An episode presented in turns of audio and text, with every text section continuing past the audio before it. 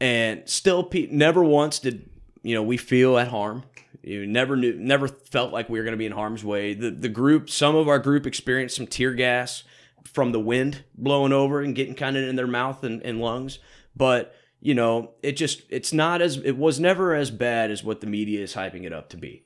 There's definitely some things that went down uh, that I definitely do not condone. You know, obviously, condemn that. We we could have went to the Capitol building if we wanted to. We could have got up on the on the, the scaffolding. There was some of people in our group that did go up on the scaffolding to wave flags, and you know, it, it was I guess empowering for them and stuff. But uh, and to me that was fine. You know, they were never going into the building. There was thousands upon thousands of people on these scaffoldings. So, and it was actually pretty cool because when they got up on the bench side of the scaffolding, where I guess like Congress and stuff would be sitting during the inauguration, uh, they they rolled out this giant flag up there, and it was a pretty cool like patriotic moment. And that's when people started singing the national anthem. And and that was just awesome. And then they brought out like a we the people flag and stuff like that. And, and during this whole thing at this point i still am thinking like this is a part of the show. I'm like man this is this is awesome because this is what the people are putting on. And come to find out you know it was just people overtaking the capitol.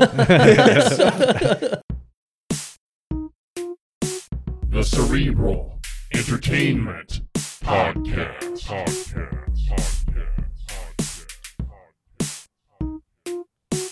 Thank you for checking into this edition of the Cerebral Entertainment Podcast. Before we get started, I just wanted to remind you to go to byjack.com slash CEP to pick up all of your CEP network gear and visit truenutrition.com for all of your nutrition and supplement needs. And when you check out, be sure to use the code CEPN for a 5% discount on your total order. Now, for this episode, Colt and I sit with returning guest Bryant Wolfin. Bryant is a small business owner who ran for a seat in the Missouri House of Representatives, and he joins us to discuss his campaign and some of the highlights and pitfalls of running for office, his stance on issues such as taxes and gun control, and his firsthand experience at the recent Washington, D.C. riot, aka the storming of the Capitol. Be sure to visit Bryant on the socials and let him know that you heard his story on the CEP. You can find all of this information in the show notes to this show. And so, without further introduction, here we go. Hey, everybody, welcome back to yet another riveting edition of the Cerebral Entertainment Podcast. I am James, and with me, as always, is my good friend Colt. Yes, sir. And with us today, we have special returning guest. I think we counted four or five times, something like that. We lost count. Mr. Bryant Wolfin. Bryant, how you doing, sir? hey guys i am doing fantastic thanks for having me back Great to have you back. Welcome to the podcast studio of Colts. oh it's it's, uh, major upgrade since last time Right? It's pretty sweet, right? yeah it's What awesome wrong, what was wrong with my bedroom? Oh, uh, the closet was fantastic. Uh, Yeah. he, he's moving up and it's looking great. So thanks for coming out, man, to talk to us. We got a couple different topics to, we want to discuss with you today. Um, we tend to go down a lot of the political landscape type of conversation when we have you here. And that's because you are a political guy. You, you're into politics, not just like as a hobby or anything. You actually ran for what was it, state rep in Yes. the state of Missouri? yep, I ran for state representative in my district, was which was District 116. Yeah.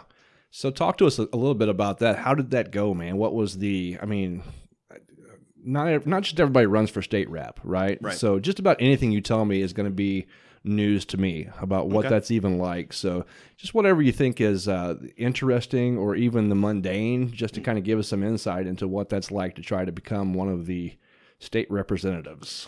Well, first of all, I learned why there's not a lot of people that do run uh, because it is a crap ton of work, man. And and you know, unfortunately, it didn't go my way, as as people could probably go where the tone of this is going. We obviously we didn't win. Um, you know, like I said, we, I ran against Representative Dale Wright, um, and in the last podcast I was here, I kind of stated my reasons why. I won't get back into that for time purposes. And so basically, I ran a race that was based on grassroots and working my freaking tail end off.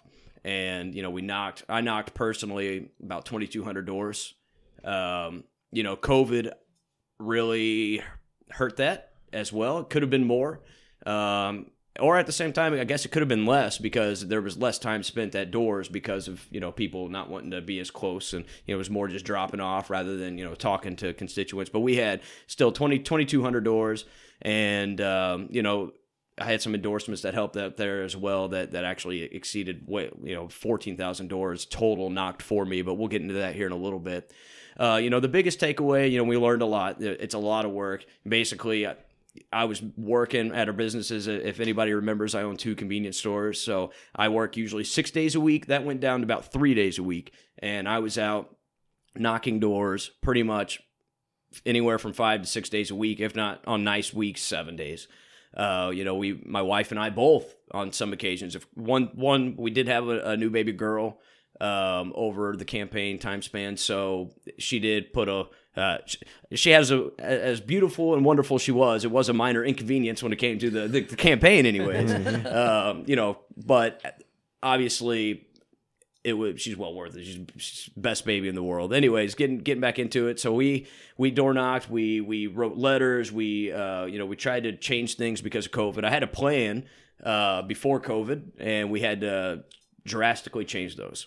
So, you know, we did letters, we would knock doors, events, tons of events were getting canceled. So, your normal Lincoln days and Coolidge days that uh, normal Republican events would have, because I ran on the public t- Republican ticket in the primary, mm. um, you know, were all canceled. So, you know, trying to get your name out there for a first time candidate was extremely difficult. And so we had to switch it up and, and go grassroots and, and just knock a bunch of doors. Um, you know, we, we had a lot of regrets. Uh, there was a lot of politics played, even though both par- both campaigns played it really clean. Um, you know, I, I, really just learned how politics works uh, on the campaign side of things. Uh, obviously, as a hobby, it's all it's all nice to talk about, and and um, you know you could you could spread your opinion all you want, but when you start getting into the nitty gritty and trying to make changes at the legislator level, um, it's a whole new ball game, mm-hmm. whole new ball game, and I'd love to to, to get into that. Well, what sure. at the state level in the state of Missouri, what kind of changes could you affect as a state representative? I mean, what issues in the state could you go there as a representative and you know join a committee and, and vote toward and all of you know what kind of issues specifically? Well, you know, I was going in there to to make Missouri a more liberty-minded state. Um, you know, in, in Missouri, where it's a fairly conservative state, but you know, I, I think as we discussed last time, I lean quite a bit more libertarian um, than than most Republicans. So I, I, I think Republicans have a tendency of once they get you know to preach conservative founding principles, you know even some libertarianism, but once they get into office, uh, they forget those and they start implementing. Uh, bigger government in smaller ways. And so my plan was to get in there and hopefully nullify some federal laws to get in there. And uh, at this point, I was jokingly saying if I'd have been in there, we, you know, we might be, uh, I might have introduced a uh, secession bill to try to secede from the union, but that was kind of a joke, uh, but maybe serious at the same time. Um, but anyway, so you know, some of the main things: gun laws. Um, you know, which there is a SAPA legislation that's out there. It's been in there. You know, that's something that my opponent didn't sponsor, and that was one thing that I would have sponsored and and you know would have pushed. And basically, that nullifies any any federal Second Amendment uh, laws that Missouri deems as unconstitutional, mm. and, and there are many of those in my opinion. So that was one thing that I would have tried to do. Um, you know, like I said, taxes. Taxes is huge for me. Any any any percentage of tax on any level of government to me is essentially an attack on a person's personal property. You earn an income that is your income and when the government takes it by gunpoint because if you don't pay them guess what you're you're going to be held up by gunpoint eventually. They're coming to get They're you. They're coming to get you. So that was one of my big things was taxes. Uh, working on the budget and um, you know trying to get money allocated to places to where we could really reduce the the tax uh, base for Missouri, so we could lessen the tax burden on on American citizens and or Missouri citizens, excuse me. And so that was kind of the main things, the main issues that I was tackling. So you mentioned income taxes, do you feel like any taxes are fair? Like the ones I probably have the most problem with are personal property taxes. Definitely. You know, because I've, I, I pushed that, and uh, that was actually a funny story. Is one of the biggest things that I argued with Republicans on on the campaign trail was the personal property tax. Um, I think it should be abolished. I think it's an abomination that it's even, um, especially in a conservative state like Missouri, that it's a thing. Right. And uh, it's I think it's a key. Uh, you know, you hear the saying when a government implements a program, it doesn't go away. Personal property tax is the perfect thing. It's been implemented, and even getting Republicans or conservatives on that mind frame that it is not only not necessary, but it is just downright unjustified. That you you just can't get it into their brains. so do you have any?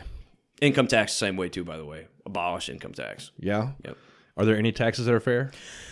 I would be okay with consumption taxes. Yeah. Um, you know, back in the day, uh, back before 1913, before there was an income, you know federal income tax, it was mainly excise taxes, and you know I'd be fine with consumption to sales taxes. Honestly, I understand we would.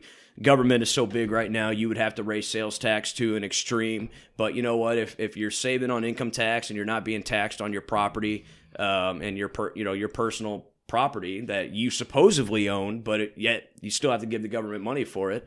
Um, you know, then that's that's a sacrifice I'm willing to take. You know, an increase in, in consumption tax if we can get you know knock those other two away. So the idea, to my understanding, and correct me if I'm wrong if you know, but the idea behind personal property tax in the first place was because, and this is a, like a I don't know socialistic kind of philosophy, if you ask me, but if you were a landowner, right? So if you owned this chunk of land and this land wasn't being used to you know perpetuate society in some way, shape, or form, you just owned it because you were like a, a land you know owner, uh, a baron, you know of some kind. You just had this massive amounts of land that you just want to sit on. The government would tax that because it wasn't being used for something productive in order to you know benefit society. I believe that's where it started. But how did that end up like becoming the same thing for my truck that I bought in 2007, and I'm still paying personal property taxes on it each and every year? That doesn't make sense, right? And and and you know, once the government gets their inch, they start taking that that mile and and per defi- you know by definition. So if you start having definitions of saying, oh well, you know, your your land is personal property, it's not being used, so we need extra taxes to get it taxed.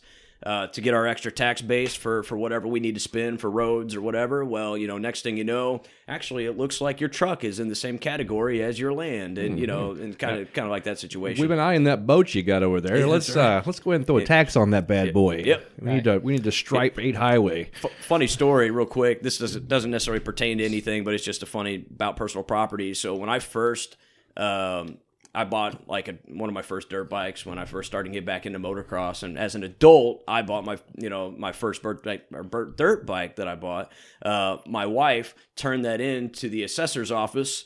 And because we did have the title and everything for it, next thing I know, when I get my tax bill the next year, showing a uh, you know CRF 250. I'm like, Megan, what is what the heck is this? I didn't turn that in. Nobody turns their dirt bikes in the, for personal property tax. And so then I was getting taxed on my dirt bike until I freaking sold it. So uh, Yeah. So, so hopefully I didn't shout myself out there for other dirt bikes that I've owned, but it's uh but sorry, I didn't mean to go go off on a rail there. But that when it comes to personal property tax, it's just an unjustified tax for me, and that was one of the biggest things for me is, is taxes, and that's even why I ran for alderman. If you guys remember, I was an alderman before I was ran for state rep. Uh, it's because I thought the taxes in St. Genevieve were becoming excessive. Uh, well, they were before, but you know that I wanted to make a difference about it. Yeah, How so- much of a process is that though? If you would have got like any position that you were to get, what kind of a process is it to actually change that? uh, pain in the butt. yeah, yeah, it's it's a big process. So so trying to get government spending under control on any level is impossible. As long as they're not losing too much money, the governments are fine with it, and the people are fine with it. It, it should start with the people. You know, the people need to start waking up and realizing, look, it's not okay that the government's taking your money. Uh, we just have to realize that uh, because if if the people aren't going to say you can't have my money, then the government's just going to keep taking it. And obviously, we legally have to give it to them. Otherwise, you will be in prison eventually, uh, or they will come for your personal assets, one of the two. Um, but until the people start going to their elected officials and doing it, uh, you know, demo- I guess doing the diplomatic way and, and, and going through the right avenues of complaining and, and voting in the right people who are against taxes, it's just not going to change. Um, and I seen that in St. Genevieve. You know, I I made some cuts to the budget, and it was very hard. So the cuts that I proposed got cut by more than half, and it it was not even like one percent of the budget. It was like 0.2 percent of the budget were the cuts that I put in there, and that got cut in more than half. And because people just aren't willing to give up the spending and on the government level because of either they feel bad for the employees because there'd have to be cuts or you know and there's justify I mean I wouldn't say justified but there's good reasons of why they're against cutting the spending however what they don't realize is in the end it could be unnecessary and it's just taking away from the taxpayers uh, personal property Don't you think that the reason why it's so hard to cut taxes in the first place, at least for the most part, is because they have that money already spent?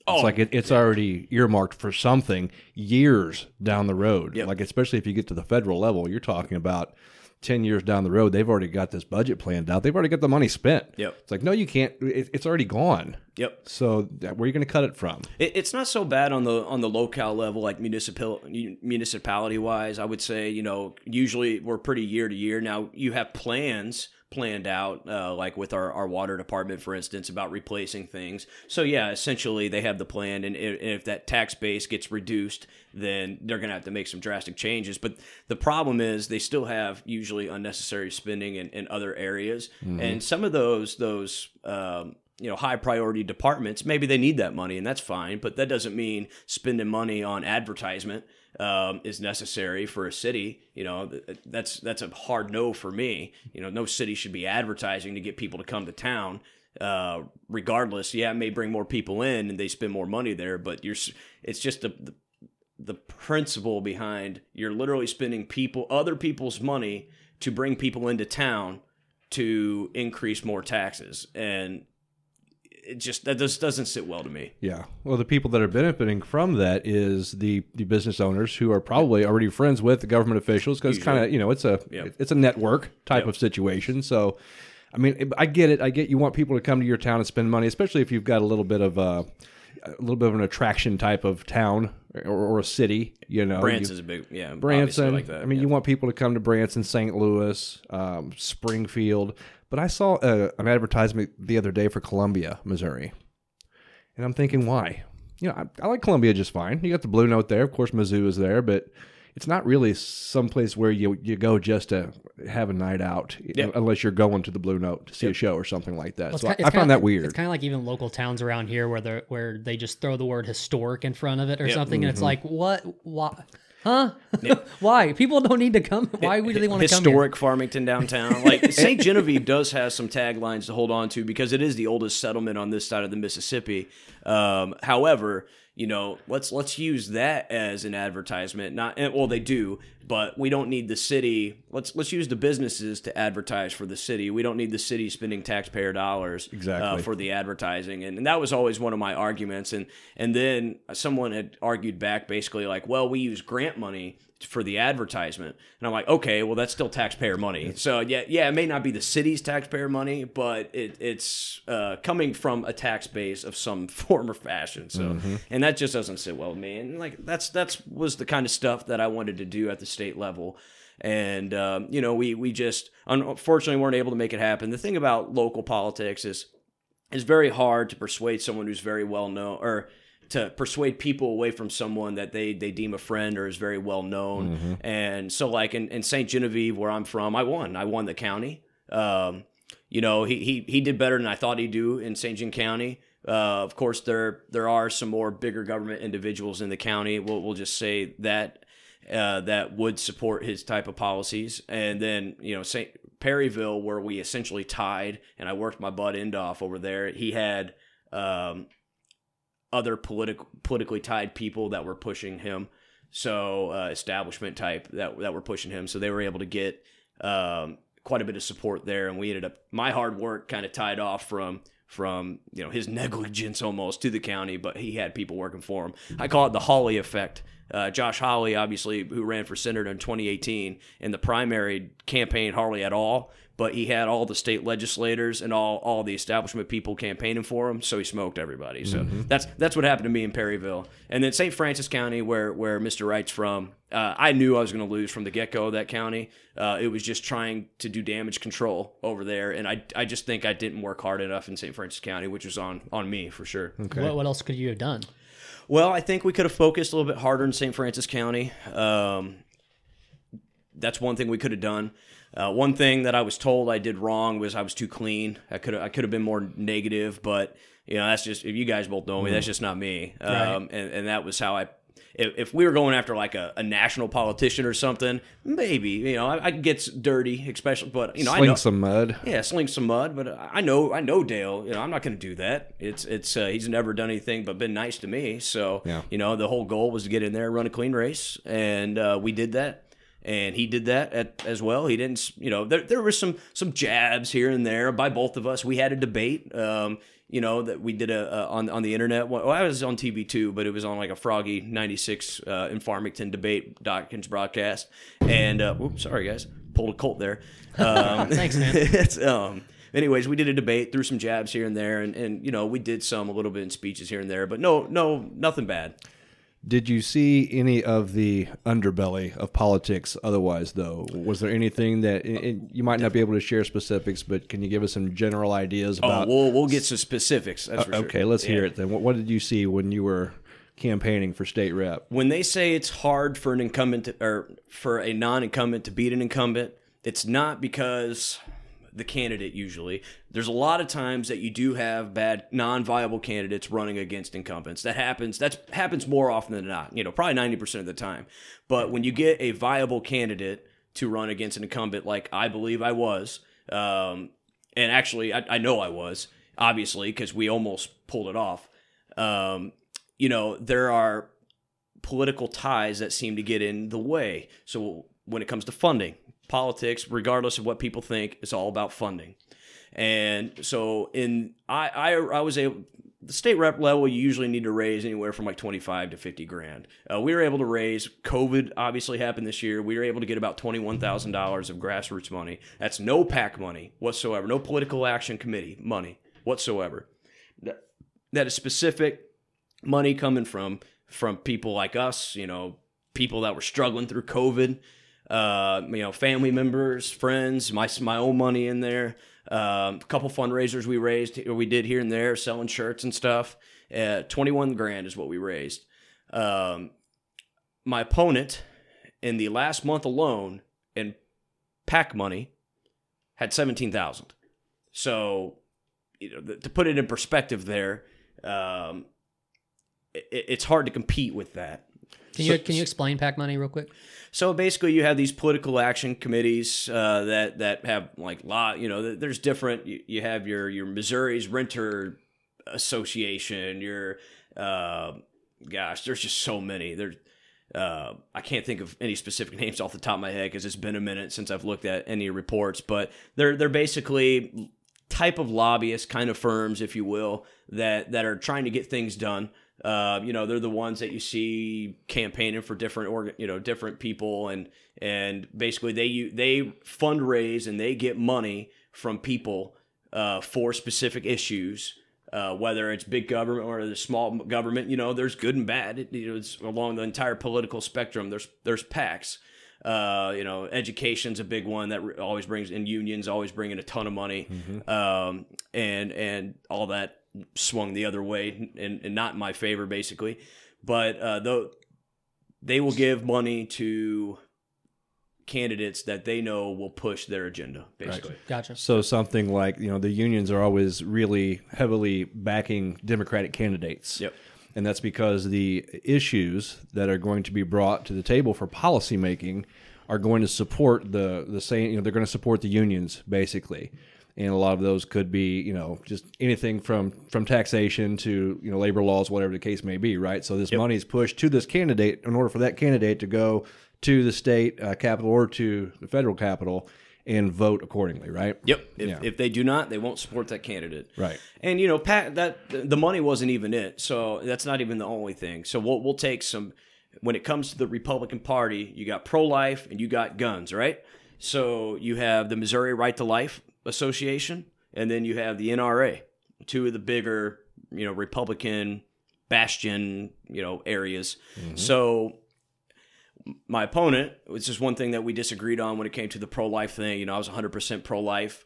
Um, they passed the the heartbeat bill back in 2018, which my opponent did vote for, but he publicly came out and stated that he wasn't necessarily pleased for voting for it.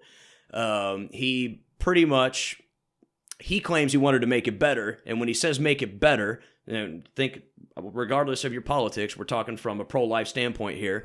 Um, it, his his way of making it better was getting rid of uh, certain mandates that are in it. So basically, allowing exceptions for abortion. Well, someone who's 100% pro-life. Uh, that's not making it better. That's the total opposite of making it better. It- It's against what the bill is supposed to be doing. But yet he voted for it anyways because he knew if he didn't vote for it, guess what? I probably would have won this election. So he, he had to vote for it. Um, so even though he disagreed with it. So that was one thing. Publicly stated that, all in newspapers, on the radio, um, even at the Missouri Right to Life banquet, that was said. I'm like, are you are you freaking kidding me? It's like uh, there's people looking around in the crowd that's like, did he really just say that? And but yet, guess who got that uh, Missouri Right to Life endorsement? He did. Well, do you suppose he's parsing his message because he's catering to so many different people? I mean, yeah, he's got that. I guess that's a PAC money coming into him from the Right to Life organization. No, I think that's what he actually believes. Uh, yeah, I, I know. Actually, I, I believe that's what he believes, but that that's that's against what the Missouri Right to Life is for. got so, uh, but the thing is, when it comes to Republicans, Missouri Right to Life is probably your number one endorsement you want. And yeah, I had a good survey. They didn't say I was a bad candidate. You know, that when they put out their their their newsletter and all that stuff, they they said uh, that you know I had a good survey. But since he voted for the one bill that they had pushed, he voted yes on it, even though he had negative comments against it. They still gave him uh, the the okay there. So that's one thing, and then we'll go into the NRA. So. Um, you know, Dale is actually fairly solid on, on guns. I'll give him that. He hasn't done anything bad against it. There hasn't really been any gun legislation though that he could have voted against. Uh, but he has had some some comments out there. Um, you know, one of one another one of my big things was uh, trying even if we couldn't get uh, SAPA done, which is the gun nullification I was talking about. I wanted to to get the the fee waived for um, for silencers or um, suppressors.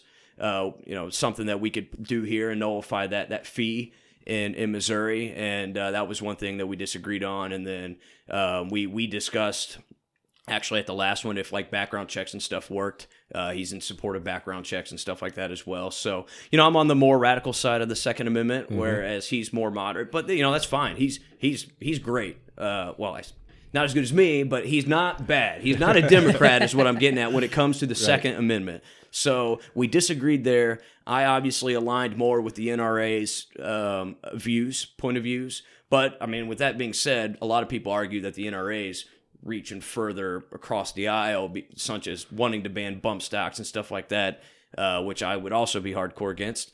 But uh, either way, once again, same thing. I, I would align more with their original views were not necessarily what they've started swaying towards, but their original views. But he got the endorsement anyways because he didn't technically do anything wrong, and they don't want to uh, piss piss off an incumbent, basically. Sure. What, yeah. about, what about taking that up to the bigger level? Aren't they talking about like taxing taxing you for every gun that you that you own or that's registered to you now? Uh, I think there has been uh, some Democratic candidates on the presidential trail that were, were talking about that. Uh, they want to do, you know, persuade anybody from from buying guns. Basically, uh, what they're actually going to do is just get people to buy guns illegally. it's, it's all Right. that's all that's going to do. So, you know, they can they can either make the problem worse or they can make the problem better by making it easier for people to access guns and um, you know go from there. So I mean, I'm I'm necessarily I'm I'm usually against a registration uh, type of of thing when it comes to guns because I don't necessarily want the government knowing what all guns I have. Um, but you know, I guess if I have to put up with a registration so I don't have to deal with with a bunch of taxes, which would already have registration anyways, I I guess I could live with that, but that's not necessarily ideal for me. I'd, I'd have to say that your viewpoints on guns is still pretty pretty radical compared to most that of anybody that I talk to. Yep. Just in general. I mean, when you start breaking out silencers and suppressors and things like that, you know, a lot of people are going to ask why. You know, why do you need those things unless you're a hitman on a movie and you're sneaking in at night and you know you're if it and here's here's see that's exactly the problem is mo- I would say most of those people that question that don't even know what a silencer does. A silencer is not like what you see in James Bond. it's they're loud. It's still loud, but you know you could probably get away with shooting without headphones at that point or, Yeah. or earbuds. So you know if if I go into a school with a silencer, just to, to bring up an extreme scenario, Uh-huh. the classroom next door or everybody in that school is still going to know I'm there. I got you. So they're it's um, suppressors to me.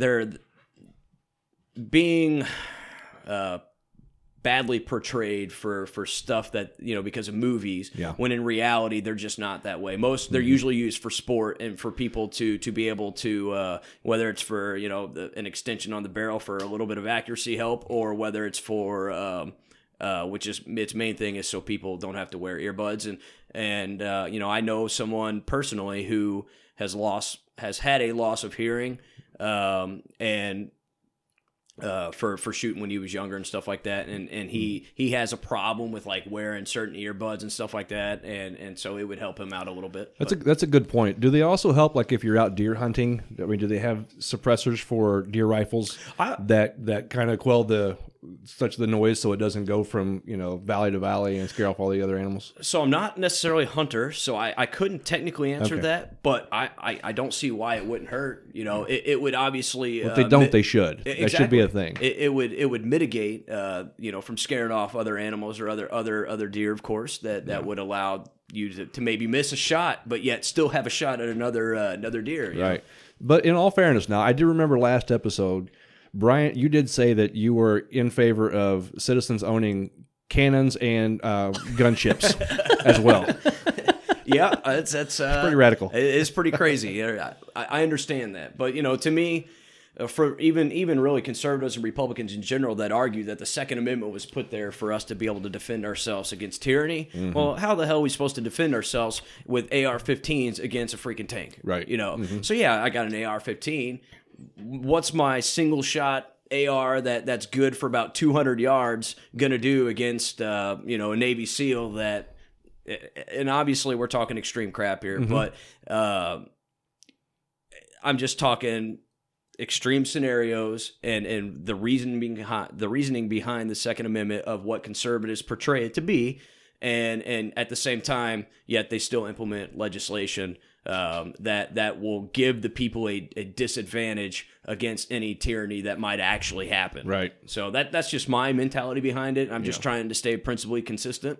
Um, and I think you know we need to our, us more radicals need to fight even the Republicans to, to bring it back further to where you know the original Second Amendment was at because or or where the originalists think it should be because the more that we give it's just going to continue to get uh, those those leg- those uh, those regulations are going to continue to grow. So we need to start fighting back instead of playing defense. It's time to go on the offense and, and peel it back. Yeah. Did, did going through the state rep race change any of your mindset or change any of your beliefs in any certain areas or anything like that? Uh, you know, that's hard to say, honestly. I, I would say it might have made me a little bit more radical in some sense because I, I guess that it, it opened my eyes in some areas that, that governments it, I just didn't even think about. Uh, you know, I, I might have one thing I was uh, beforehand was I was all about locales. Give leave it into the localities, leave it into the localities. But then I I, I got into some discussions with some some uh, you know more libertarian people that were actually pro state level over locales in the sense of because I was arguing against you know I. I I, w- I didn't want extra legislation coming down that was that was uh, you know inherently creating more more regulations for municipalities. So well, we got into the conversation. Are like, well, you know, let's look at this. Your municipalities have some of the highest tax uh, bases as far as tax percentage wise. Um, you know, they just keep voting in. It's it's easier to get a smaller amount of people to vote yes on on a tax, basically. So what they have to do at the state level is uh, basically have a legislation that says, look, municipalities can't go above this tax. So we'll take personal property for instance. Uh, they cannot be above one percent of you know the the hundred dollar or what, whatever it is. They they have a cap on how much they can tax. Um, at, I was against that at first, and then I got to thinking. I'm like, well, you know, that's a good point because when you get some of these people on the municipality levels that just don't know what they're doing, they'll just tax to get the money. If they can't figure out ways to to um, you know figure it out, they'll just go ahead and just add an additional tax. I've seen that firsthand in St. John. That actually is something that I changed my mind on. Uh, because I used to say, let's get state out of locale altogether. Let's not mix the two. Uh, locales do your thing, state do your thing. And then that kind of changed my mind a little bit that there is this necessity on state regulations over locales to keep them in check so they aren't um, overbearing on, on people's rights. There's probably a lot of areas where not enough work is put in to find find that money somewhere else before taxing too, right? Yeah, yeah, I would say that's safe. I mean, basically, when they allocate money there, uh, rather than trying to figure out f- other places to do it, they don't have quite the you know the same amount of resources as the state would or larger uh, counties. Uh, they'll just go ahead and just add to the tax. And people have to vote it in, and they just continuously do. But um, the the thing is, when it comes to elections, is it's a lot easier to persuade a smaller amount of people to vote yes. You can make people feel bad. Oh well, you know this is this park is for the children, so we need to get this done.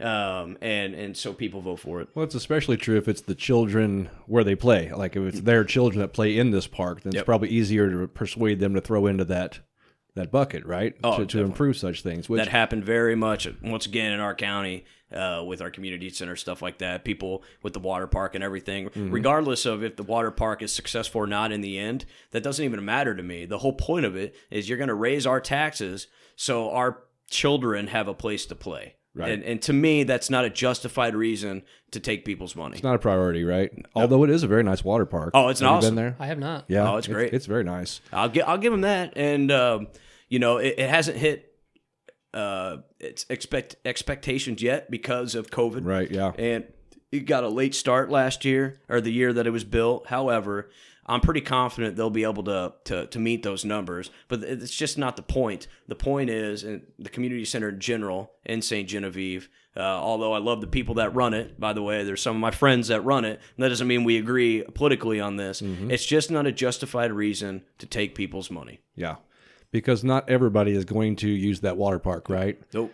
I mean, is there not a way where if you're going to use the water park, you throw into the, the pot and build it from there? I, I doubt it, but I mean, you're going to pay a you pay a fee to get into it anyway, pay a- right? you- yeah, I mean, even if you're a resident in St. John County, you're paying an annual fee. Right. The- fee, by the way, you could live outside of St. John County, but a membership is going to be the same for someone who lives inside St. John County. oh, really? They don't have different membership prices for county? Oh, wow. No, they don't. No, they don't. I mean, even St. Francois County did better than that, right? Yep. So, that you know that's that was always kind of funny to me, and I understand there's probably not a whole lot of people coming from out from outside of St. John County to it, but there might be someone, especially with the water park. The Right. water park, there definitely might be because it's it's right now it's definitely better than Farmington's. So Yeah. it's um, you know there might be people coming from Farmington that want that annual membership.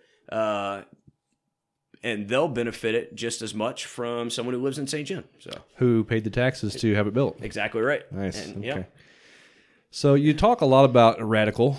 And there's a lot of things that are going on at the federal level that are considered pretty radical right now, including, I guess, what we're calling the Washington D.C. riots, where people actually infiltrated the Capitol building. Um, and there are some that stick out in particular, like the guy who was wearing the, uh, he was all in makeup. He looked like a barbarian of some type. Oonga seen this Boonga guy, Uh-huh, yeah. Bugga, whatever. Yeah. Uh, went in. I, I believe he was the one that was sitting at Nancy Pelosi's desk. No, he, he was at the dais. Oh, he- that's right. That's Yeah. right. That's right. There was another guy who has apparently since been arrested who was at Nancy Pelosi's desk. He's from Florida, right? Is it? I don't. I, don't so. remember. They're, I can't all. remember what his name is though. I, I don't I don't recall that myself. but uh, a lot. A lot. I, I don't. I mean, I don't have a lot of information on this. Like I was talking about with Colt, I believe last week. I have not been like really clued into what's going on in politics and in the you know just in the national news like I had been for so long. I just kind of had to eject for a while, and I've Yep. I've since not re-injected myself back into everything. So I see snippets. It's like, and most of what I get, like we spoke of, is due to social media. I, I'm not getting my news from there, but I'm seeing memes or I'm seeing little snippets about someone's opinion about, you know, uh, whether it's uh, Mitch McConnell or, or talking about the the writers going into the the Capitol, whatever. And so I'll go over and I'll find a news source and I'll look at it, and that's where I get the actual news from. But social media is really the only thing that's cluing me in right now. So I don't have a whole lot of information on this. So hopefully you can kind of guide us along. But it's there's a lot to talk about still, though. Even just the idea of it, Yep. because we have, you know, we've been experiencing in this in this country a lot of riots for what the past at least year. It's probably been more than that, hasn't it? Probably past several years. Yeah. And Since basically t- since 2016, essentially. Okay. Yeah. But most of those, a, a great majority of those, have been on the other side of the aisle. It's been more of your your um, liberal, BLM, uh, BLM, Antifa. Antifa, type of, uh, of groups that have you know perpetuated the, the riots and have been taking all of the media from it too. So now we have this on the other side. We have this, I guess they're right wing Trump supporters, is what I'm gathering, and you can correct me if I'm wrong. Um, going to the Capitol and, and marching in protest, and then at some point in time, I don't know how it was triggered, but they decided they were going to go into the Capitol building, and the Capitol went on lockdown. And you had old dude sitting with his feet up on the desk, Nancy Pelosi's desk, which I thought was pretty hilarious. Look, I'm gonna be. I want to stop you just real quick, and and you're gonna hear me, you know, uh, condemn what they did here in just a minute. But I'm not gonna lie. That is one of the most badass pictures I've ever seen. But anyways, go continue on. Well, and, and- and that's kind of what I was getting at. There was a lot of, you know, there was photo ops, you know, for this all to happen. One of the things, and I'm just kind of giving you my my overall, just broad just brushstroke of all of this, um, because I'm seeing a lot from both, you know, the the both sides of, of things, and I'm seeing a lot of condemnation from the right on this as well. They're like, "Hey, you shouldn't have done that. That was wrong." Whereas on the left, people are saying, "You know, if that would have been us, we'd have gotten shot." um, which that that may or may not be true for some groups. I, I don't know. You know, it just it- there was a there was also another picture on social media where I guess it was last year when it showed Washington D.C. burning. Basically, it was on fire. I'd forgotten that happened. Yep. Isn't that something? Same. I'd forgotten that the Capitol was on fire. Same. Well, there was a lot of stuff that's happened since then. I know. Right? It's just funny how quickly you do forget Yeah. something that substantial. Yeah. You know. Yeah, that that was big. It was Yep. huge. Um, but but that was happening. So there's just all this unrest that's been going on.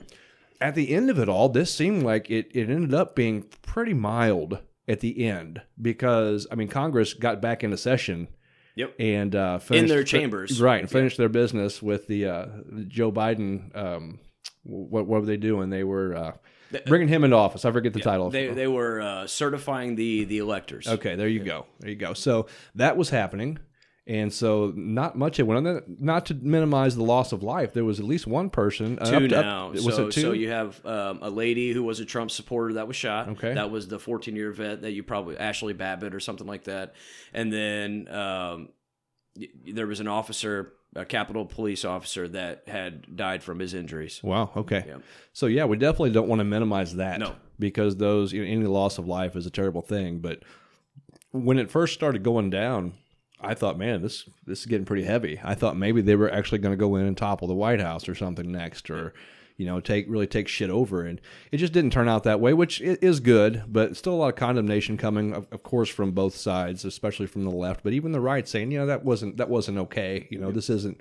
And I'm glad because they weren't going for a tit for tat. Well, eh, but some people do some people on social media are saying, "Well, you all, you all have rioted, you know, how many times, yada yada." So I think we've got this one coming. Yeah, you know, you got to take a stand somewhere. So Well, I, I think um, there were some differences between the two riots, and I think we can get back into or get into that here in a little bit. I just want to kind of preface the situation. The you know the reason why we mainly reason why we bring this up is because I actually went. yes, I went to D.C. and I am not the biggest Trump supporter. I think he's been a pretty good president, um, especially in foreign policy. I never in a million years imagined myself agreeing with the way Trump's handled on foreign policy. You know, bringing troops home. A more non-interventionist type of policy is the way he is handled. Um, or the way he's went, and you know that's that's my that's my kind of foreign policy. So he's been great on that, and overall, I think Trump's been a pretty good president in, in my you know opinion. I think he's an a hole, and I think he's just not a great person. And there's a lot of people um, on on the right that just worship him, and and um, I don't necessarily agree with those people. But the the reason why I went down there, and and there was a group of us from our area that went down there. There's about 170 of us, three bus loads full. Uh, there was only one seat empty, and that was the guy who coordinated it. Thought he deserved two seats, and I agree, he did because it was a freaking pain in the butt for him. He worked his butt off to get it done. Uh, but we went down to D.C. to protest the steal, essentially. And my personal reason, the main reason why I was going down there, two reasons. First, I thought this was going to be a once in a lifetime opportunity. Um, you know, a rally of this sort, I knew there was going to be thousands upon thousands of people, and I wanted to make sure I was there to support, you know, our peers from our area because I'm friends with a lot of these people, and uh, you know, just make sure they needed help, needed a young body. And then number two, politically, the reason why I wanted to go was mainly to protest the the election, not because I thought it was going to be able to be overturned um, but because I thought there was a lot of, I, I'm one of those who thinks there was a lot of fraud in the mail-in voting, and um, I just think it wasn't looked into enough. I guess would be a good way to put it. So I, I wanted to go down there, enjoy my peers, and, and you know I guess support the president in, in, a, in a way because I do think. I don't think it would probably ever been enough to persuade him, but I think there's been some fishy stuff that needed to be looked into more. That government, you know, the government just kind of slid over and said, eh, oh well, well, we didn't do nothing wrong, so I don't know what you're talking about, you know. So that that was my main reasons of going. Um, you know, so we, we we basically we rode down there, 14, 15 hour trip or whatever down there. We got we got there the morning of about 9 a.m. We met with uh, actually our congressman Jason Smith for our area. He met us at the World War II uh, Memorial Mon- Monument there at the uh, on the grounds around the Capitol uh, near the mall, or maybe even at the mall. I don't know if that's still considered that area yet. But uh, and you know he gave us a speech and you know about you know thanked us for coming and and uh, vowed his support and, and he was you know still going to object and stuff like that to the election.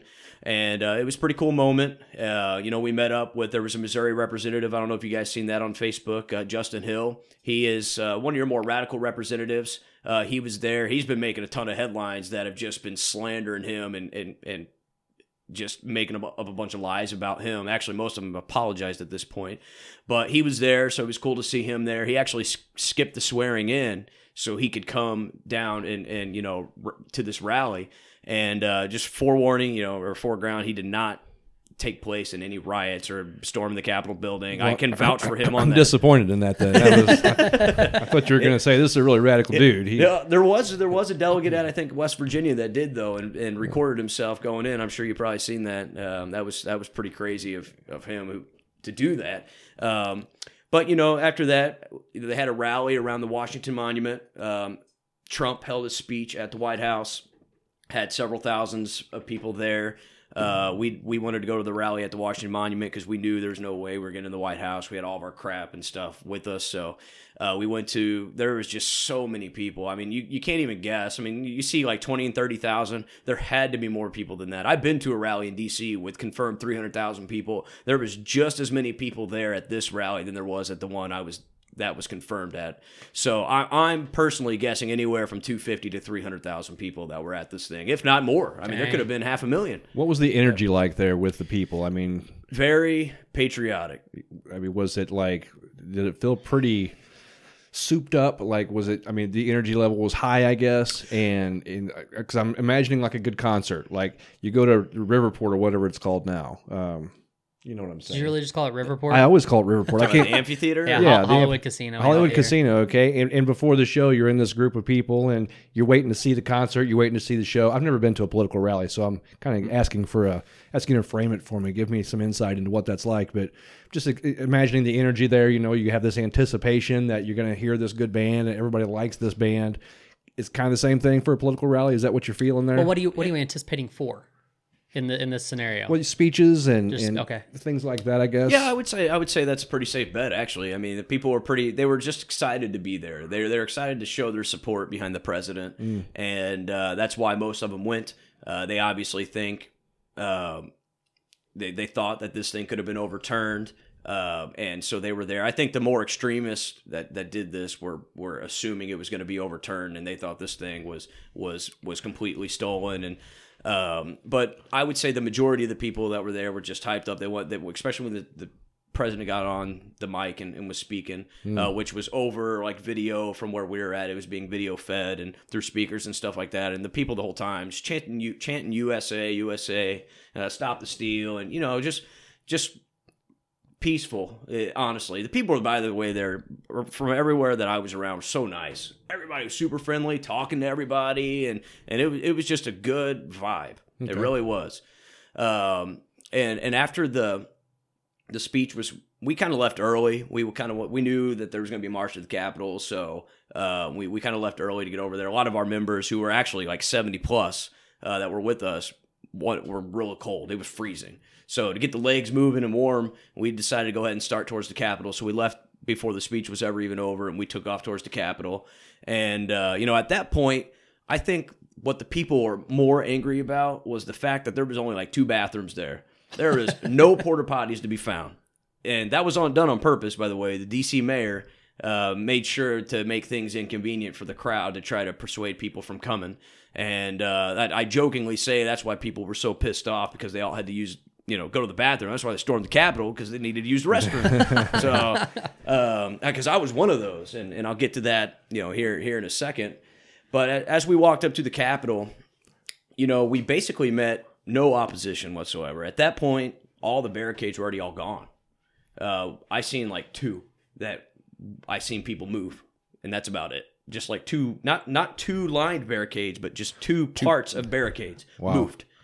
Um, once we got to that point, so we were, you know, we were maybe 100 yards from the from the Capitol, and I had to go to the bathroom so dang bad. So I seen some porta potties over there, which by the way, uh, like I said, there was two long line already, and I was like, I can't hold anymore, so I'm going that way. So I went to go to the bathroom, and as we're sitting in the bathroom, you know, every, everybody's in there, and we're just talking, and we're there. There's Congress is in there doing their thing. They're supposed to be objecting, and then accounting, and uh, then it started. A lot of people started getting like notifications saying that Pence was going to say no, like he, he wasn't going if if if Congress didn't come up with uh, the votes to over overturn the election, then Pence was going to let it go. Which, by the way, is what he should have done.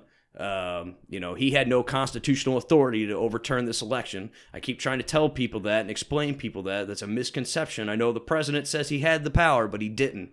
He does not. You know, President or Vice President Pence did not have the power to overturn this election. That's not Even a if he did, why would we want that? We wouldn't want that, but it's not a thing. Exactly. Um, so, anyways, people started throwing out some pretty heinous comments, honestly, after that happened, calling him a traitor. Yeah. Um, you know, saying that, you know, he needs to go. He, you know, blah blah blah. I never heard death threats, by the way, because I know that's being thrown out there. Uh, I personally never heard that, but there was definitely people say, calling him traitor and was super upset with with uh, the vice president uh, and and him just doing his constitutional duty. But you know, as we're sitting in line, you start hearing rumors. Uh, at this point, they had already breached the Capitol, but I had no clue. None of us had any clue that they had gotten into the Capitol building. Uh, as I said, we walked up. The group that I was in, who you know walked up without me, I ended up meeting them at the at the base of the Capitol, and they just walked right up like it was nothing. You know, there was no barricades. There was no. I I didn't see any police officers until what I believe was after the, the lady got shot. I think that's when the police officers started going. You know, when they started f- shooting tear gas um, at people, from where I was at, we just thought it was um, like the cannons you would have at baseball games or football games that celebra- celebratory cannons just shooting off fireworks or something like. We honestly thought it was the organizers shooting off fireworks and stuff like that to get the people, you know, cheering and riled up, and because that's what it was again. You know, they were there to protest the the the election. And uh, next thing you know, by the way, all the smoke pictures you're seeing, there was not that much smoke there. A lot of that stuff's got to be doctored. But next thing you know, we started hearing from people that that that's tear gas that are shooting out at people and, and shooting out rubber bullets and kind of like uh, rubber bullet bombs or grenades or whatever you, you call it.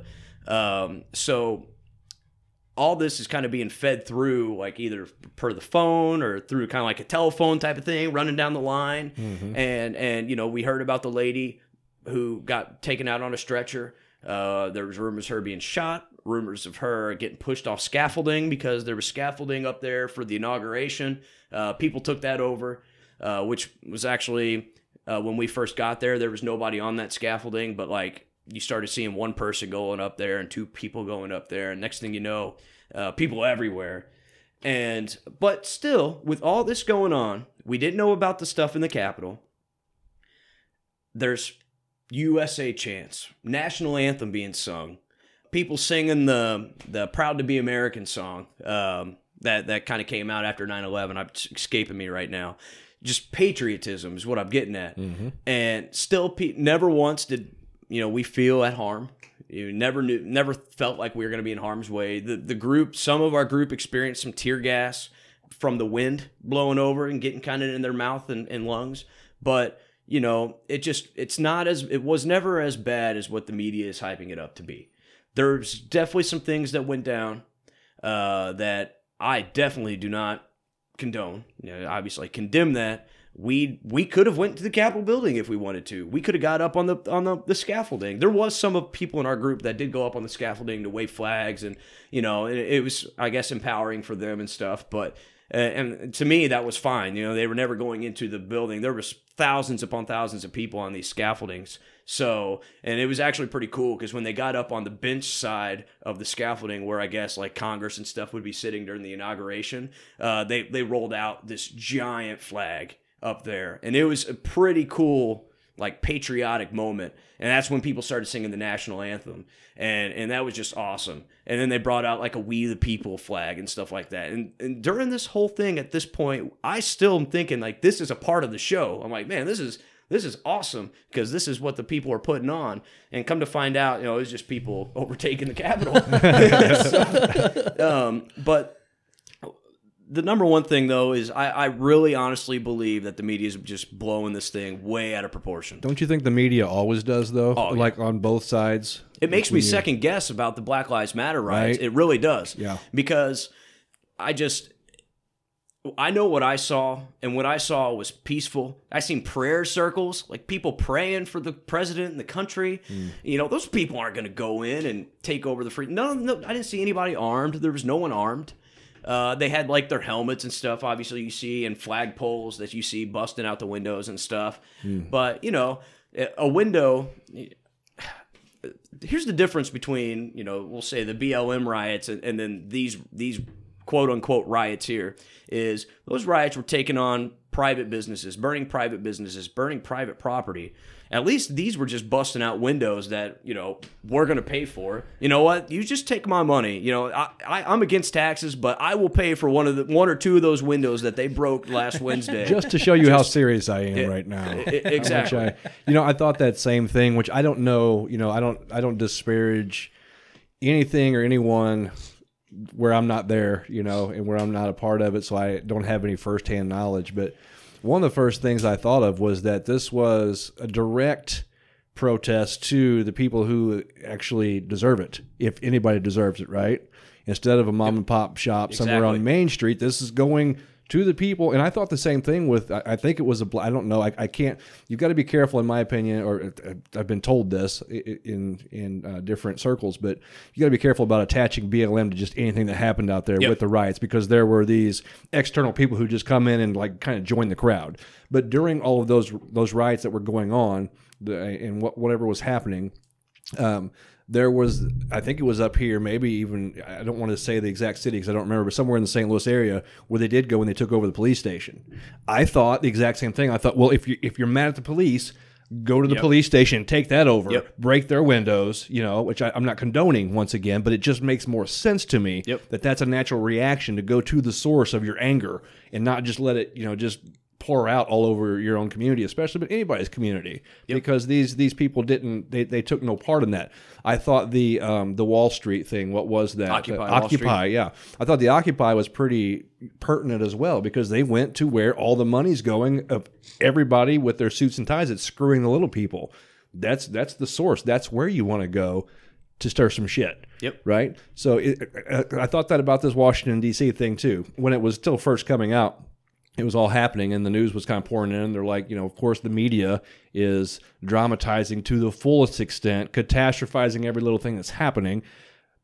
But then you find out, you know, a, a lady died, um, so on and so forth. Windows were getting broken, I guess. Um, but I, I still thought, well, at least whatever's going on right now, at least they're going to the source. At least you know, go Yeah. go there And- and I display thought the your anger there. And, and that's why I don't feel bad. I know even like a lot of people on the right talking about the guy at Nancy Pelosi's desk, and. I don't feel bad for for that particular part whatsoever. Um, That was hilarious. I think it's hilarious. like if And- you had the 'cause I- chance, would you have, in hindsight, gone in, in her, her That's office? probably the first place I would. have There would have been two. Either I, I told myself if I would have actually went in, there's two places I probably would have went to. Our congressman to probably defend his door, make sure nobody was knocking knocking down that, or Nancy Pelosi's desk because I I just there's nothing.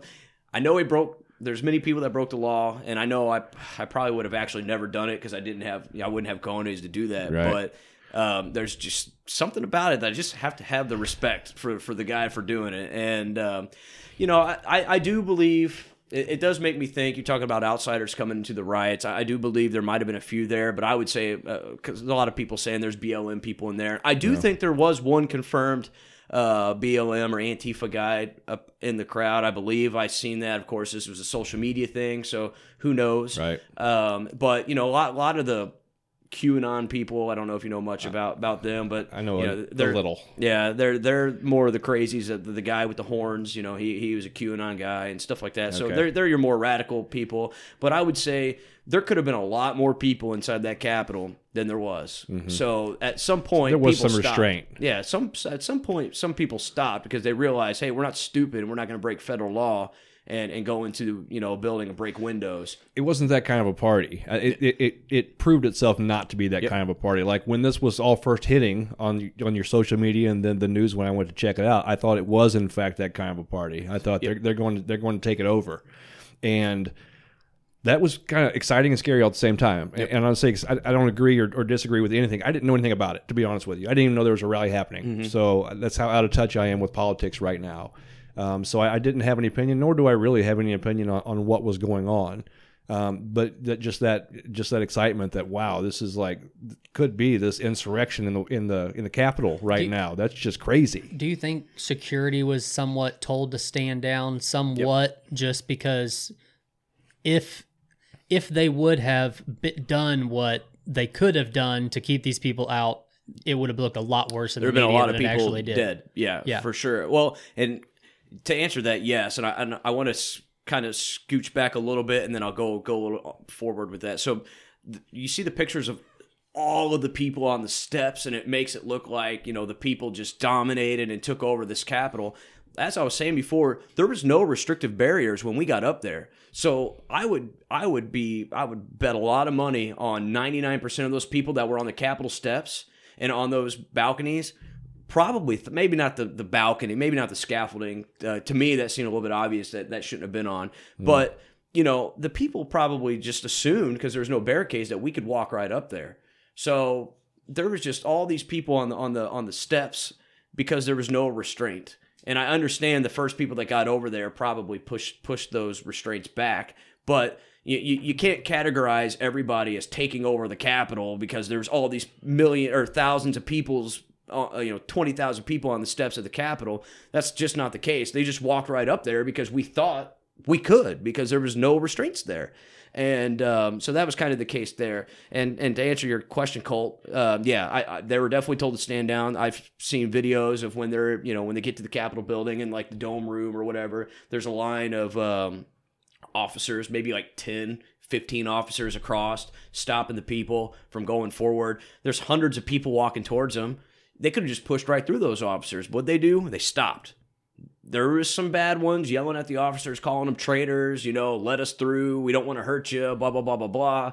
Uh, but then you had others um, shouting those people down, basically, like, dude, these are these are part of us. They're they're on our side. They're just doing their job. Back off.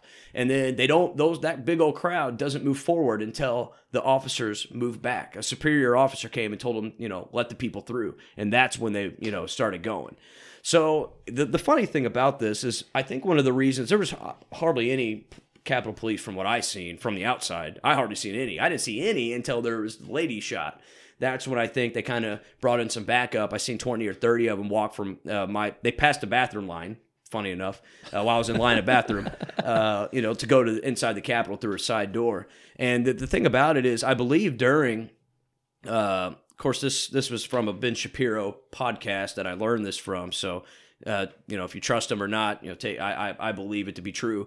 He said one of the main reasons why the, the Capitol force was much less is during the, the the Black Lives Matter riots and and other riots, Capitol Police apparently were uh, a little bit too rough on the on the protesters, so they scaled back the amount of police that was there and uh, just in general at the Capitol, and so that's why there was less uh, force there than what there should have been. And uh, so, like I said, that that was on one of Ben Shapiro's podcast. Um, I'm probably paraphrasing that pretty poorly, but I like to, you know, I, I would assume what he's saying is true. So Well, one of the reasons, and you kind of alluded to this earlier, but one of the reasons why I'm so apathetic nowadays eh, about politics and, and just about current events, which I am going to re engage at some point in time, at least to a degree. I, I'm just going to slowly do it so I don't get sucked into the madness uh, in, in a way that it diminishes my quality of life because I think that's what happens to a lot of people. They just get sucked into the chaos and you become uh, hyper one way or the other, left or right, you know, super partisan, whatever, and it just it really sucks the life out of a lot of people. I, I just don't want that to happen. But at any rate, I've become apathetic because I've I've realized that the media portrays whatever it is the media wants to portray. So they can take this little snippet of uh, something that happened and they can put context behind that Yep. and portray that as something that is totally either opposite of what was happening or just something that's skewed, something have- that it's just crazy. So I, I come to the points where I, I don't know what to believe. Some people believe this guy over that guy, but I'm like, why? Why do you believe either one of them? Yep. How can you? How can you tell? I have can't the tell. perfect example of that. That specific, and I didn't mean to cut in, but it's just okay. it's so good to what you're saying. So we'll take the guy who who uh, I'm not going to name him, but the guy who put this together um, had some. The, what he knows a lady that works at Fox Two. They reached out to him afterwards and did an interview over Zoom on the bus ride on the way back. And you know he's talking about you know how, what about the crowd and you know what we seen. And similar to what I'm saying is it was 99.9 percent patriotic and and you know just not as bad as what you're probably going to see in the media. And he's saying that they didn't cut any of that out. But towards the end he asked if any of our, our crew got tear gassed or any of that stuff. And he'd said well you know not really but there was the wind kind of blew in our direction and um, you know a lot of our some of our members including myself not me but he was talking including himself uh, you know did taste the tear gas and, and did get it in their uh, face and nose and it was burning a little bit and they had asked him what it tasted like or, or um, I can't remember the specific question, but basically his response was, "Well, it tastes like freedom." And you want to know what they put behind that? A guy laying on the ground that had just been maced with a flag around him. So making it look like, you know, first of all, that it was a part of our group. And second of all, that's what freedom tastes like is is being, you know, so the context of what he said made it sound a lot worse and a lot radical, a lot more radical than mm-hmm. what it actually was. And you know, they posted a picture of of him on the wall holding up a Missouri flag, which is actually a flag that you know at one time at Jeff City um, hung over the Capitol at Jeff City, anyways, that we had with us that he was able to get his hands on. And, you know, ma- with a bunch of people in the background on the scaffolding. And, you know, it was a cool picture, but it just made it look like, you know, we were doing things that we shouldn't have been doing. And that's just not the case of 99.9% of the people there. It's amazing how they ask the questions that no matter what your an- they know that no matter what your answer is, they can turn it whichever way they want to do it to to make it you know go with their agenda, Well, whatever they're wanting to do. because of this interview, when we got, um, we had security at, at one of the stopping points uh, there on, on pickup and drop off, and or at least at the St. Louis pickup drop off point, and they had warned us that media was there, and because of that, we strategically told everybody, you know, you can if you want. We're not going to stop anybody from doing it, but it's probably best that you just don't talk to the media because you're just they're just going to splice anything that you say. Right. and uh, you know it's pretty it's just crazy to, you, you hear about it and you know what happens but when you see it firsthand and i was sitting in the seat right in front of him so i know i know exactly what he said and they didn't splice any of that but it's just you know the way that they make it look and splice it it's just wrong. It's it's not of course it brings in the ratings and that's what they're there to do ratings and sponsor but it's just not it's just not right. And, mm-hmm. and, and it portrays things to make it look a lot worse than what it actually was. And unless you were actually there and you've seen you know 99.9% i'm gonna keep bringing that up because that's what i saw. I saw patriotism. I saw like i said i was there for a guy that i you know didn't even vote for in 2016 i voted for him this time but you know that just I just have to make sure that I'm out here preaching to to the, the, the people out here that just don't believe what you're seeing on TV because this thing was not as bad as what uh, you're seeing. Like you said at the very beginning, it was very mediocre. You know, you walk away. There wasn't vandalism all in the Capitol. You know, there were some things taken. Uh, you know, windows broken, but there's not spray paint everywhere. You know, not everything was ramsacked. Um, honestly, by six o'clock, almost everybody was gone. You know, they they laid out the the uh, this this is to tell you how how law how how bad these lawbreakers were. But they they laid out a curfew of six o'clock for Washington D.C. that everybody got on their phone. Six o'clock, almost everybody was gone. So so yeah, we have to go in and storm the Capitol, So break we, the law we, ha- that we way. have until six Yeah, o'clock We have until six to o'clock do what storm- we need to do. That's Get, exactly it, get right. it done now. That's exactly right. That's hilarious. You know, no fires. You know, there and there's people that tackled media and broke cameras, and, and I get it. I know they're frustrated. I mean, let, let's talk why about why this happened in the first place. These people are, you know, they're called deplorables. They're called white nationalists. They're called racists. By the way, tons of minority people there. Tons of minority people there. I talked to, to so many black people. It's not even funny. It, it, just tons of all Trump supporters, Trump hats, Trump shirts you know, one one lady in a wheelchair with one leg, tr- geared Trump geared black lady, Trump geared, tons of um, you know Asians, a lot of uh, Chinese uh, people there that were there protesting the, the Chinese Communist Party and stuff like that, all there, and it was just it was honestly awesome. And I did not go down there thinking it was going to be, and it, and it was. Uh, and but you got these people that have been called white nationalists and and you know just getting spit on by the media and by you know the the Democrat um, uh, Congress people, which Republicans do too on the other side. Fair game, like you said. Um, but you know they're just getting spat on for the last four years, and most of it's not true. And and you know they they finally said screw it. You know you got the the BLM side being held up as martyrs and celebrated for burning down cities.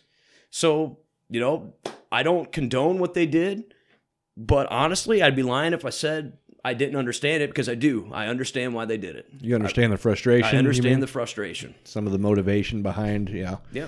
And I think And I'm not even necessarily on that team one way or another, and, or at least not to the fullest, anyways. I, th- I think your your perspective on that though it also speaks to a lot of people who on the other side, like with the other the, the leftist movements, they maybe have that same sentiment. You know, they they they understand the frustration behind it, even if they're not taking part in it.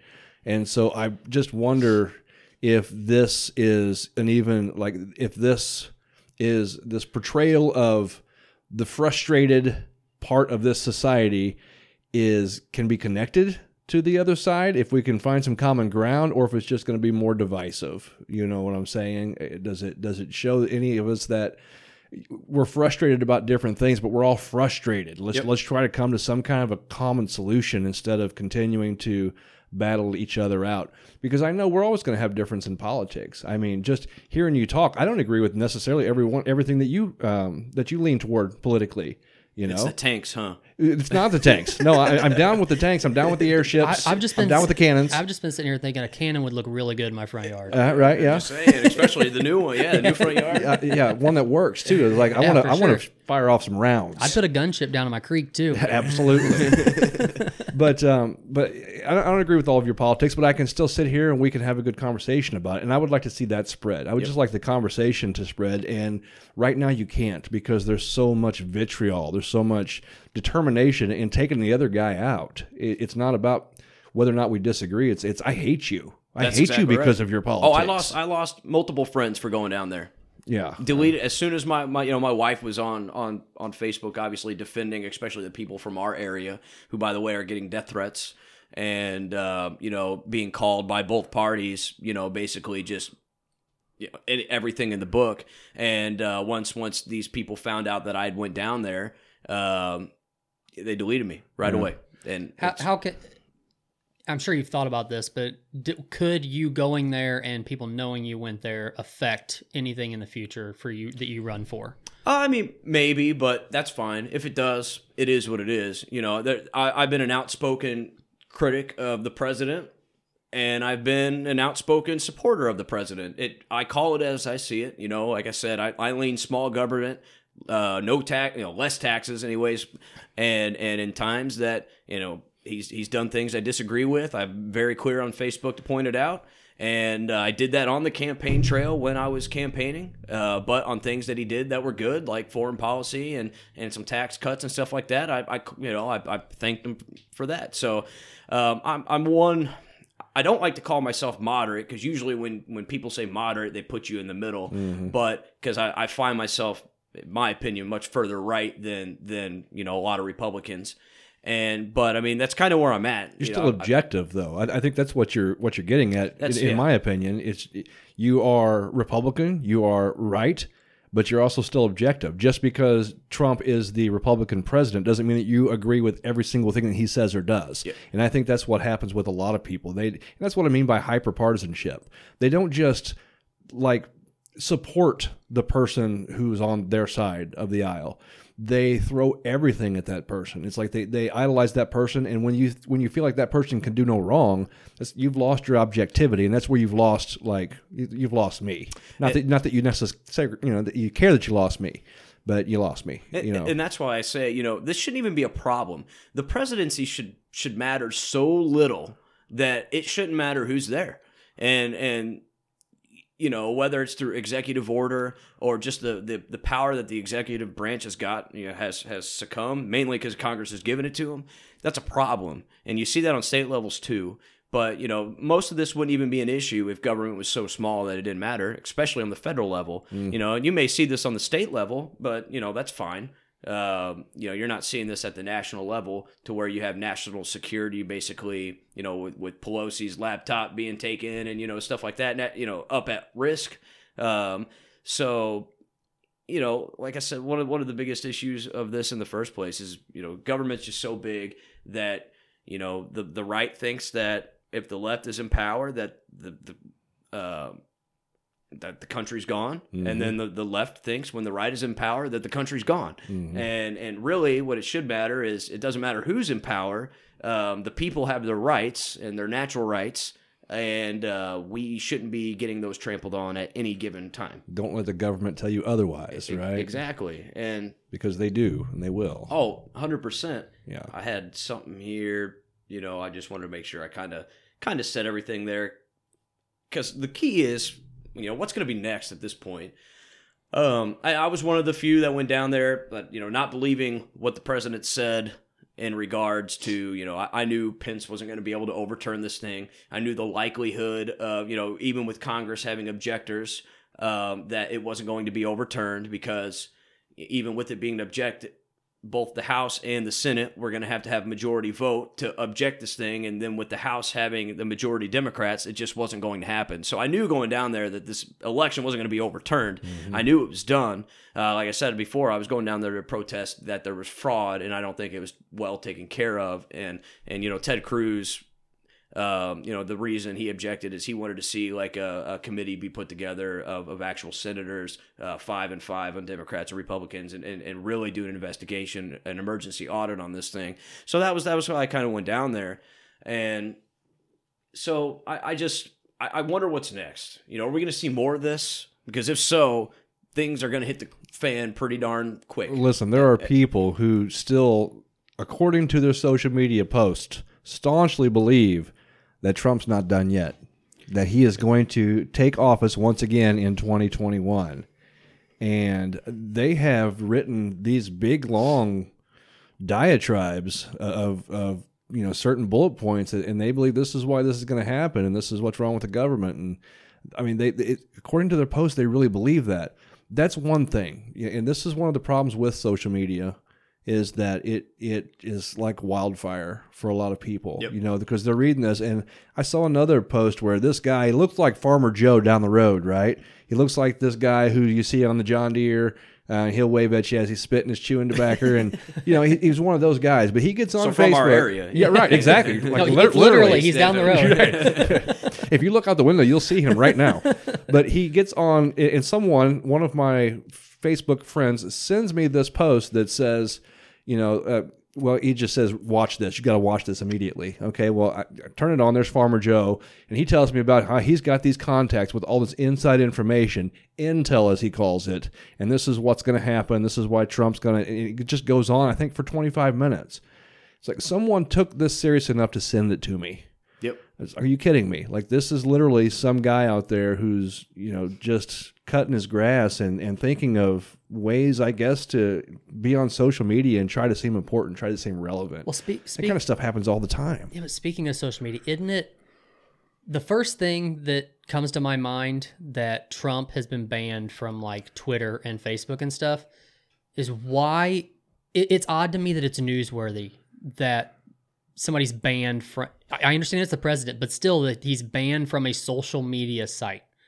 That's crazy to me. Like I, I understand how big social media is now, but just the fact that it hasn't been around really that long for me to think that it's should be newsworthy that somebody got banned from it. Well, it's because they've they've amassed so much power over over you know what what's spread and and you know newsworthy wise or news wise, and you know what's funny is I know that they're doing, or at least I think the reason these big tech companies are doing it is to try to silence the president because they they think it's going to make matters better. I would argue that it's going to make things worse. So I, the people see this, and then, and it's just adding fuel to the fire of these these people that you know think the president keep, just keep getting crapped on.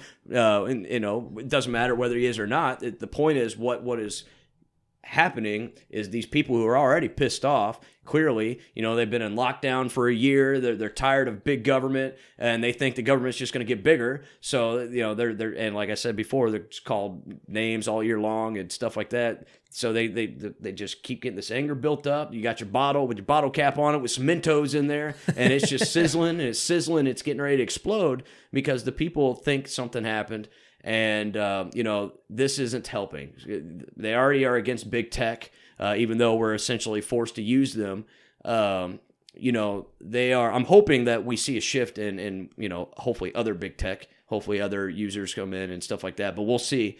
But uh, you know what I was getting at is I think the people are going to see this, and they already think Facebook, Twitter, uh, Twitch, and all these guys are Google are the bad guys so when they do this, they're making themselves look even worse to this crowd, and maybe they don't care. Um, however, it's I just think they're making matters worse. I think they they pretty much under the impression, and maybe it's true that they've already got our society on lock with like using social media, Facebook, Twitter, things like that. Because just just a real quick vote here between us: Does Twitter have the right, in your opinion, to ban Trump? yes. I, I don't know. I'm down. I'm down the middle. I- okay. I- I- let, let me explain why.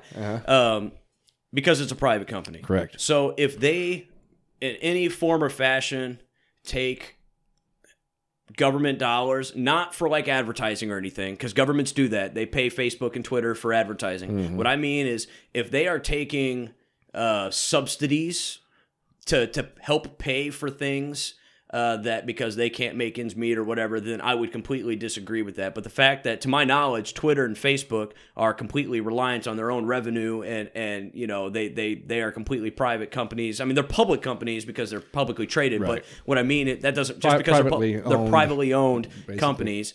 Uh, a lot of people misunderstand that, by the way. But um, b- they should be allowed to censor whomever they want, but be consistent with it. Is the my biggest issue? You know, you're gonna you're gonna ban the president, but you have dictators who are killing people out in the streets every day. Yeah. uh, still on Twitter or the Chinese Communist Party on Twitter. Okay, Uh, I mean, come on The, now. the fact they, they make a little bit of revenue themselves, Facebook and Twitter, they make a little bit of money. A little bit. and so they really don't need government subsidies or anything like that. So, um, and that's that's my viewpoint as well, because they are quote unquote privately owned. Um, they're not a, a public, as in governmental type of entity. Then they pretty much have the right if they're not discriminating based on. Um, because what they have are, are what their rules basically, their regulations for their user agreement, whatever it is.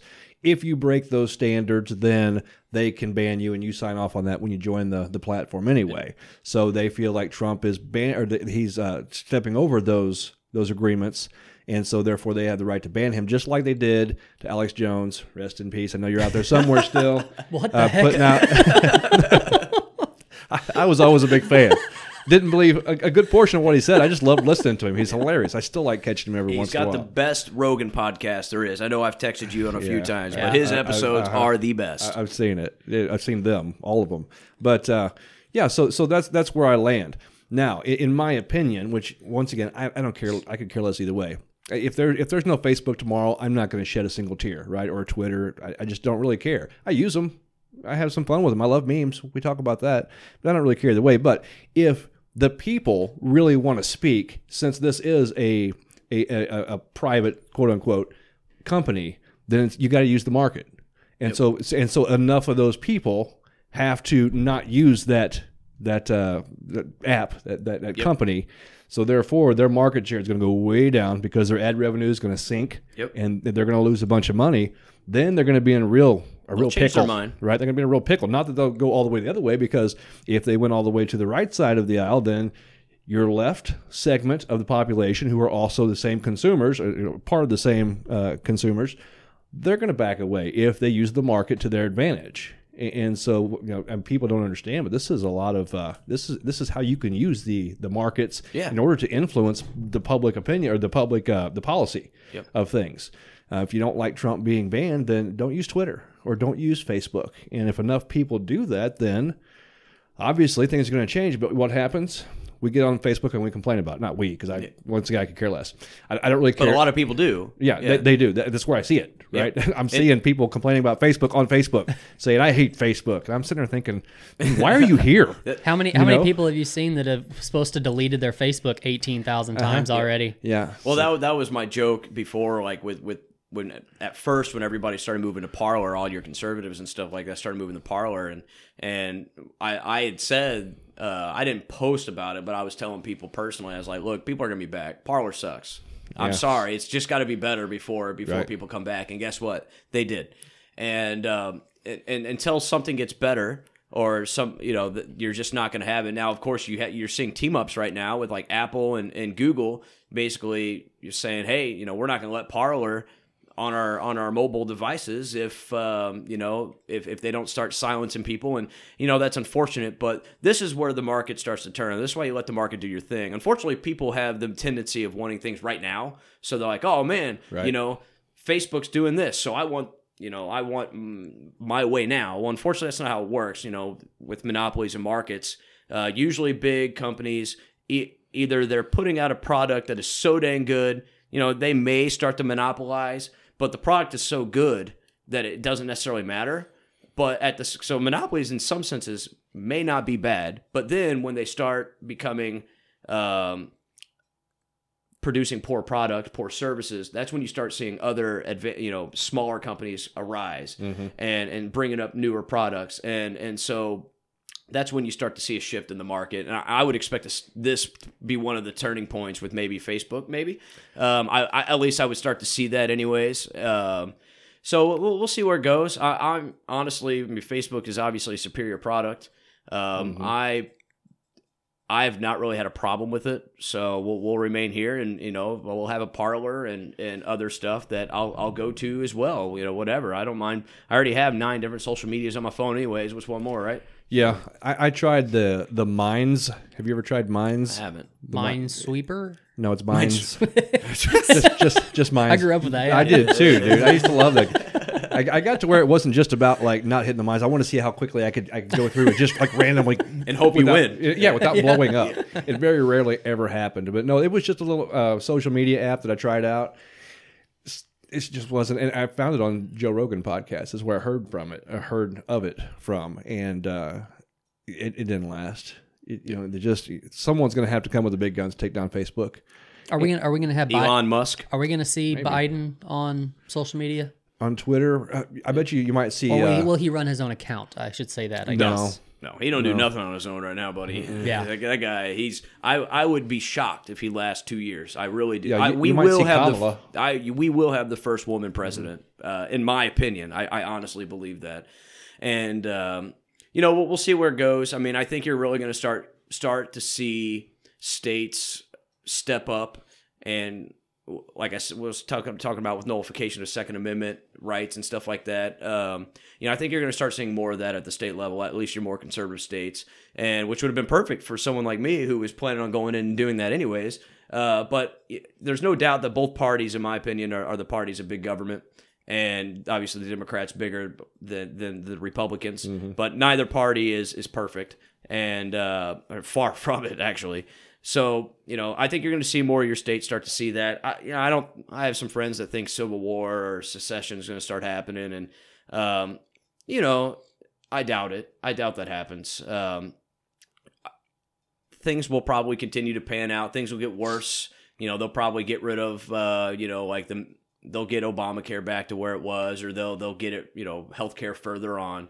And I, I like to see what states do, and that's where it should start in the first place, is at the state level. Uh, that's the whole point of the Tenth Amendment, and really the whole point of a federalist government in the first place is state sovereignty and and states stepping up, and and when when the government becomes overbearing.